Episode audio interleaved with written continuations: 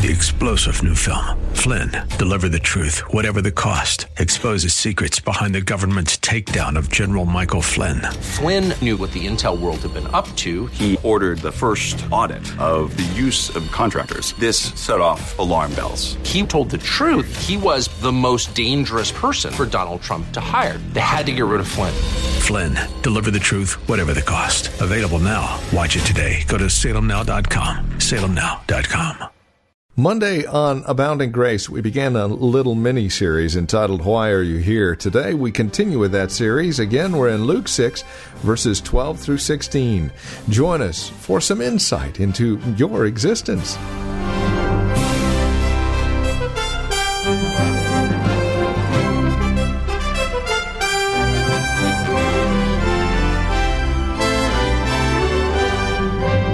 The ministry of Reformed Heritage Church in San Jose. This is Abounding Grace with our teacher and pastor, Gary Wagner. We welcome you to the broadcast and invite you to spend time with us as we consider the all important question why are we here? Why do we exist? What is our purpose in life? Why were we created? These are questions that many of us have pondered throughout our lives, but God provides answers in His grace and mercy. Join us, Luke chapter 6, for this edition of Abounding Grace. Here's Pastor Gary Wagner. Again this week, I ask, why are we here? Why are we alive? That is a question that everyone asks themselves at one time or another, especially when they're going through trying times. But it, it is a question that, if not answered correctly, can lead to greater trials, heartache, intense anger, and even death. So, why are we here? Well, as we saw last week, our two passages tell us exactly why we are here. We are here on this earth, created by God to carry out a specific mission on His behalf. And if we do not keep that mission before our eyes, we will not be able to keep our heads above the waves and the storms of life, and we shall drown. Whatever role you play in life, at any particular stage of your life, as a wife and mother, husband and father, child, student, teacher, doctor, lawyer, businessman, carpenter, whatever it may be, every aspect of your life in some way must be seen as an opportunity to carry out the reason we are alive and to perform the mission that God has assigned us. We found last week from our text that we have been given a twofold mission. We saw in both Luke and Mark that just like the apostles, Christ first called us to be with Him before He called us to do any other action or any other duty. And then Mark tells us that we are also to go out and preach the gospel with demon conquering authority to be with Christ and to proclaim the gospel. Every second of your life, this is to be the life consuming drive, goal, motive, and priority of your life. This is why you are alive today. Now, there are three aspects to our saving faith in Christ that He gives us the moment that we are saved and that we are to improve on the rest of our life. They are a resting of our lives and future upon the redemptive work of Christ, a submission of our lives to His law word, and third, which is much less emphasized than the other two, yet essential to our saving faith, is an adoring attachment to the person of Christ. We have been called to be with Christ, to have a personal, daily relationship with Him, And that is to want to be with Him, communing and communicating with Him more than anything else in our life. And we must strive daily to never allow sin, the only thing that can disrupt our relationship with Him, to disturb the sweet fellowship we have with the living Christ. Last week, I ended my sermon by saying, You were born and reborn to be with the Lord Jesus Christ.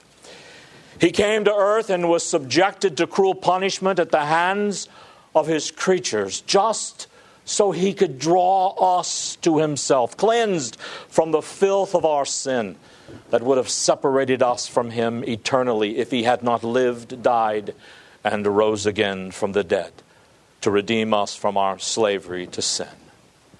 So draw close to him, beloved, in prayer in worship and in diligent study of His Word. Do not allow yourself to be so engaged in the things of this fallen world that you neglect so important a duty. For if you do, beloved, you will be so overwhelmed when trials and sorrows come along, and they will come in this corrupt world, that you will be neutralized by fear and anger and despair and be of no effect in transforming lives and cultures for the kingdom of God. Now, there is a second aspect to our mission from God, and Mark particularly brings this out. So notice in Mark 3:14. Mark 3:14. And he ordained 12 that they should be with him and that he might send them forth to preach and have the power to heal sickness and to cast out devils. Now, not everyone has been called to be a preacher. Not everyone has been called of God to be a herald and to stand behind a pulpit and preach. Not everyone has been called of God to even teach Bible studies, but everyone who was a member of the church, was built upon the foundation of the apostles and the prophets, Christ Jesus being the chief cornerstone, has been given the responsibility to proclaim the Word of God, of bearing witness, of giving testimony to the gospel of Jesus Christ, to evangelize. Most particularly here, the disciples are called to preach not just in some kind of general sense, but they are called to be with Christ and to preach the gospel, taking it to the far corners of the world, and in so doing, becoming Christ's instruments of the good news to this world. And this is the fulfillment of prophecy. Turn to Isaiah 66. Beloved, this is a marvelous ending to a wonderful book. Isaiah 66, and I will read verses 18 through 24. Verse 18 For I know their works and their thoughts. It shall come that I will gather all nations and tongues, and they shall come and see my glory. And I will set aside among them, sign among them, and I will send those that escape of them unto the nations, to Tarshish, Pul, and Lud, that draw the bow, to Tubal and Javan, to the isles afar off that have not heard of my fame, neither have seen my glory, and they shall declare my glory among the Gentiles. And they shall bring all their brethren for an offering unto the Lord out of all the nations upon horses and in chariots and in litters and upon mules and upon swift beasts to my holy mountain, Jerusalem, saith the Lord, as the children of Israel bring an offering in a clean vessel into the house of the Lord. And I will also take of them for priests and for Levites, saith the Lord. For as the new heavens and the new earth, which I will make, shall remain before me, saith the Lord, so shall your seed and your name remain. And it shall come to pass that from one new moon to another, and from one Sabbath to another, shall all flesh come to worship before me, saith the Lord. And they shall go forth and look upon the carcasses of the men that have transgressed against me, for their worms shall not die, neither shall their fire be quenched and they shall be an abhorring unto all flesh. Here you have a philosophy of history. Here you have a picture of history from Isaiah's time to the end of the world. And it is something that should shape the way we think and live in this world. This prophecy was given hundreds of years before the birth of Christ, telling us that there would be survivors of God's judgment. Survivors because they lived godly lives and were not deserving of His judgment. Those survivors, God's people, will go throughout all the earth to people who have never heard the fame or the glory of God and will proclaim that glory among all nations and from new moon to new moon, month to month, Sabbath to Sabbath, as they go forth. All mankind will one day come to bow before Almighty God. And those who refuse to bow before Him, these survivors shall see their corpses strewn all about. So, when the Lord Jesus Christ called his apostles and the church to go into the world and preach and bear testimony to the gospel of Christ with divine authority that's able to conquer and cast out demons, he was also telling us that he is calling us to be his instruments to fulfill this prophecy.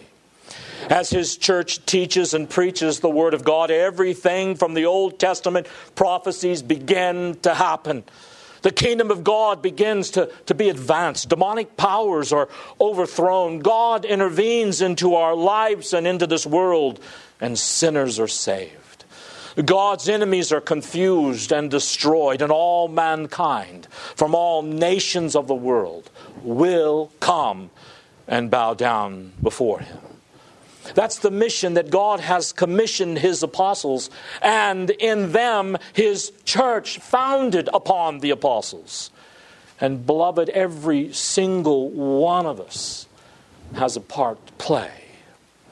If you are a member of the church, founded upon the apostles and prophets of Jesus Christ, the key cornerstone, let me ask you is there anyone here who's a member of a church that is not a member of that church. No, if you are a member of that church, then what Christ says to the apostles, most particularly through the Great Commission, he speaks through them to us. Go into the world, preach the gospel to every creature, and make disciples of all the world's nation. And everyone has a part to play. It's not something I'm just supposed to do as a preacher. It's not something that just missionaries and evangelists are supposed to do. It is the reason, beloved, that you are alive. The reason that you are alive. If you spend all your time living for yourself, doing whatever you have to do to simply survive, and you don't see yourself as someone who was on a mission to speak the gospel of Jesus Christ in whatever opportunity God places upon you to bring people under the sound of the gospel, and your life falls apart, you will probably sit there and simply wonder why. I'm exerting all this energy and spending all of this time conscientiously doing everything I'm supposed to do to survive in this world, and my life is falling apart. Well, let me tell you, it's because you have failed to understand or you have lost sight of why you are alive. You are not spending your life in fellowship with Jesus, and you are not spending your life spreading the gospel of the Lord Jesus Christ to those who are lost. Sometimes we are so concerned with ourselves that the rest of the world can just go to hell. If the world is going to be saved, someone else is just going to have to do it because I don't have the time or the energy. Is that any of you, beloved? Now, that may sound extreme, but that is the way millions upon millions of church members live today. And then they wonder why their lives are unraveling. It is because they have lost sight of who they are a people on a mission who have the responsibility to proclaim the gospel of Jesus Christ and to spend their energy toward that end. But I want you to look at, for the rest of our time together today, uh, and something that will probably spill over into next week is specifically the subject of preaching. The apostles were not simply called uh, to evangelize, but to preach. While most of us have been called simply to bear witness of Christ. Now, there is one important aspect of evangelism that you can all do, even if you are timid or embarrassed. Although there are some of you that have particular gifts and you are able on a one to one basis, in fact, not just able, but confident and capable of spending time going over the gospel and explaining the doctrines of the gospel to someone. But there are some people who are just not good at evangelism. And as a result of not having those gifts, some people, out of embarrassment and shame or incompetence, just don't evangelize. Some are afraid of misleading someone because they simply don't speak well. Well, after years of studying Scripture, let me tell you what I believe is the most important thing that most of you, as members of the apostolic church, can do in bringing the nations of this world to Christ. Get people to church on Sunday. Get them under the sound of the preaching of the gospel. If you are too embarrassed for whatever reason to spend time going over the gospel with someone, or you don't feel competent enough, then the most important thing you can do is to commit to God that every week you are going to do your best to get someone to come to church who doesn't know Christ. Now, please understand what I'm saying. I am not saying that for most of you that's the best that you can do. I'm saying for many of you, that is a wonderful and important thing that you can do. Quit worrying about whether you should go into someone's home or out on the street corner with some little formula and lead them to Christ. For many of you, forget it. Spend that time and energy and attention trying to get people under the preaching of the gospel. Do you know it? The end of the world, when we see everyone that has ever been saved, I would love to take a poll that day and find out what the circumstances were in which people were converted. In fact, I like to ask brothers and sisters when I meet them how they were converted. Did, did a friend lead you to Christ? Did you read a tract? Were you reading the Bible? Possibly watching a television evangelist? Attending church? I mean, what was the situation? I tend to believe the conversations, from the conversations that I have had, that if a poll was taken at the end of time and all the saved are standing there, and the question is asked, what was the situation wherein you were converted? I bet the overwhelming majority will say, in church during the preaching of the gospel. Do you know what is the power of God unto salvation to everyone who believes? Says Scripture. It's not a little Bible study that we do on the side. The preaching of the cross, the preaching of the cross is the power of God unto salvation. Now, understand, I'm not downplaying all other means of evangelism because I believe we should expend every effort we can to lead people to Christ. We have a lot of sermons on CDs here at RHC. So, if you want to have people in your home to present the gospel to them and you don't feel like you can do it yourself, invite them over to hear an hour long message on a CD. And there are good books, and great tracts. Are and we have our various Bible studies and Christ centered lectures on tape and CD. There are various ways to evangelize. I'm saying do all these things. But the primary instrument that God uses to save the lost and to build up Christians is the authoritative preaching of the Word of God by one who has been sent to preach. And, beloved, that is the most sanctifying instrument in your life the preached Word of God. Do you want the world to be converted? The most important thing you can do to convert the world is to bring people under the sound preaching of the gospel of Christ. After all, Christ called these men, these 12 apostles, as the foundation of the church, not only to be with Him, but He called them to preach. Now, the word preach, which is a very specific word in our text, is kerusso. It denotes an authoritative proclamation of the Word of God by one sent by Christ Himself to proclaim that Word. And I believe one of the most important things the church needs here in the, the first part of the 21st century is to recapture and recover a biblical view of preaching. As long as the church of Jesus Christ understood the centrality of the preaching of the gospel, the church of Jesus Christ was a great force in this world and accomplished great works for God. In the early centuries of the church, it spread rapidly and was extremely influential because of the Christ centered preaching in every century, in those areas where faithful preaching of the gospel was proclaimed and where the church of Jesus Christ refused to yield to popery, it influenced all areas of life. And then there was the tremendous revival of preaching that began with the Reformation and went on for centuries, out of which came the United States of America and the best of Western culture.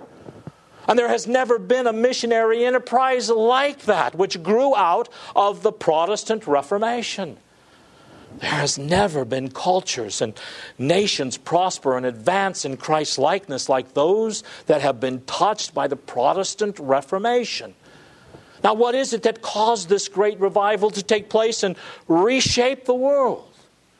It was a proper understanding of the place, the role, and the power of the authoritative preaching of the Word of God by one sent by Jesus Christ to preach. If you want to see the importance of preaching, turn with me to 1 Corinthians chapter 15.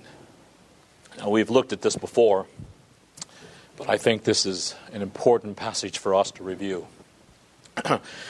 this is a great text on the resurrection and it begins with an outstanding statement on preaching.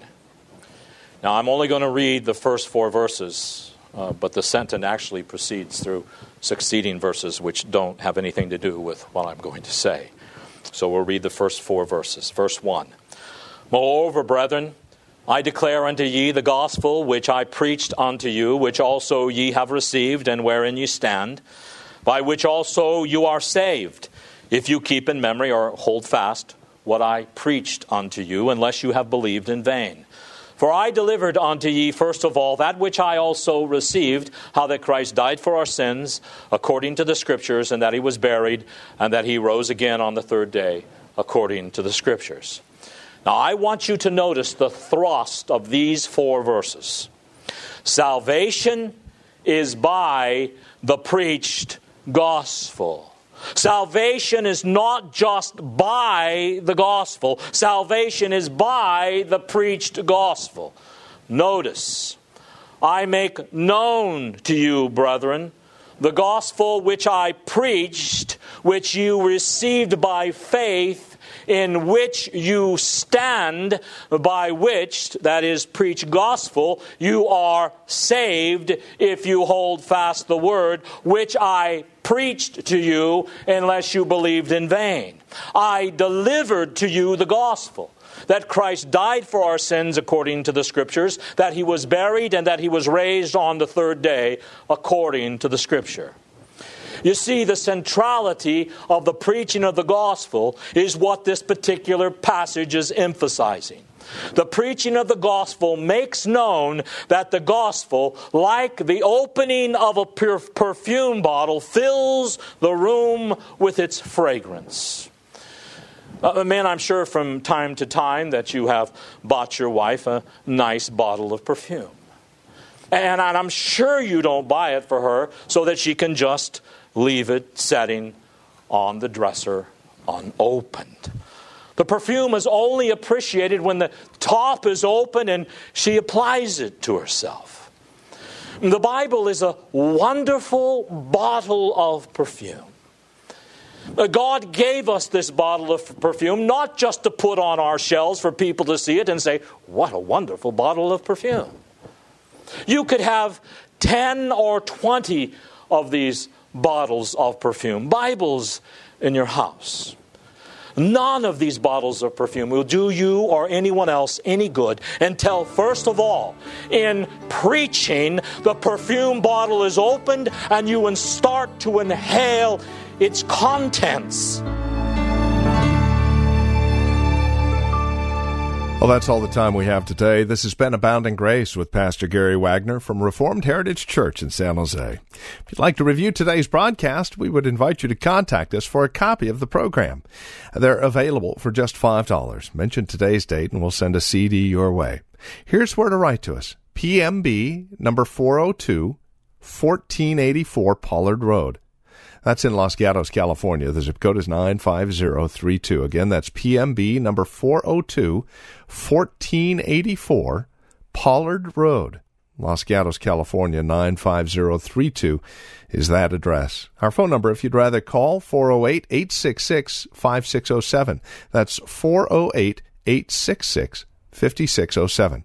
Our website is reformedheritage.org. And if you'd like to join us for worship, Sunday services are at 2 p.m. We meet at the Lone Hill Church on 5055 Lone Hill Road in Los Gatos. Directions at our website, reformedheritage.org, or again call 408 866 5607.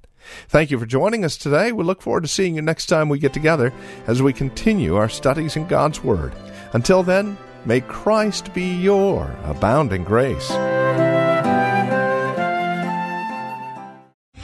Three star general Michael J. Flynn, head of the Pentagon Intelligence Agency, knew all the government's dirty secrets. He was one of the most respected generals in the military. Flynn knew what the intel world had been up to, he understood its funding. He ordered the first audit of the use of contractors. This set off alarm bells.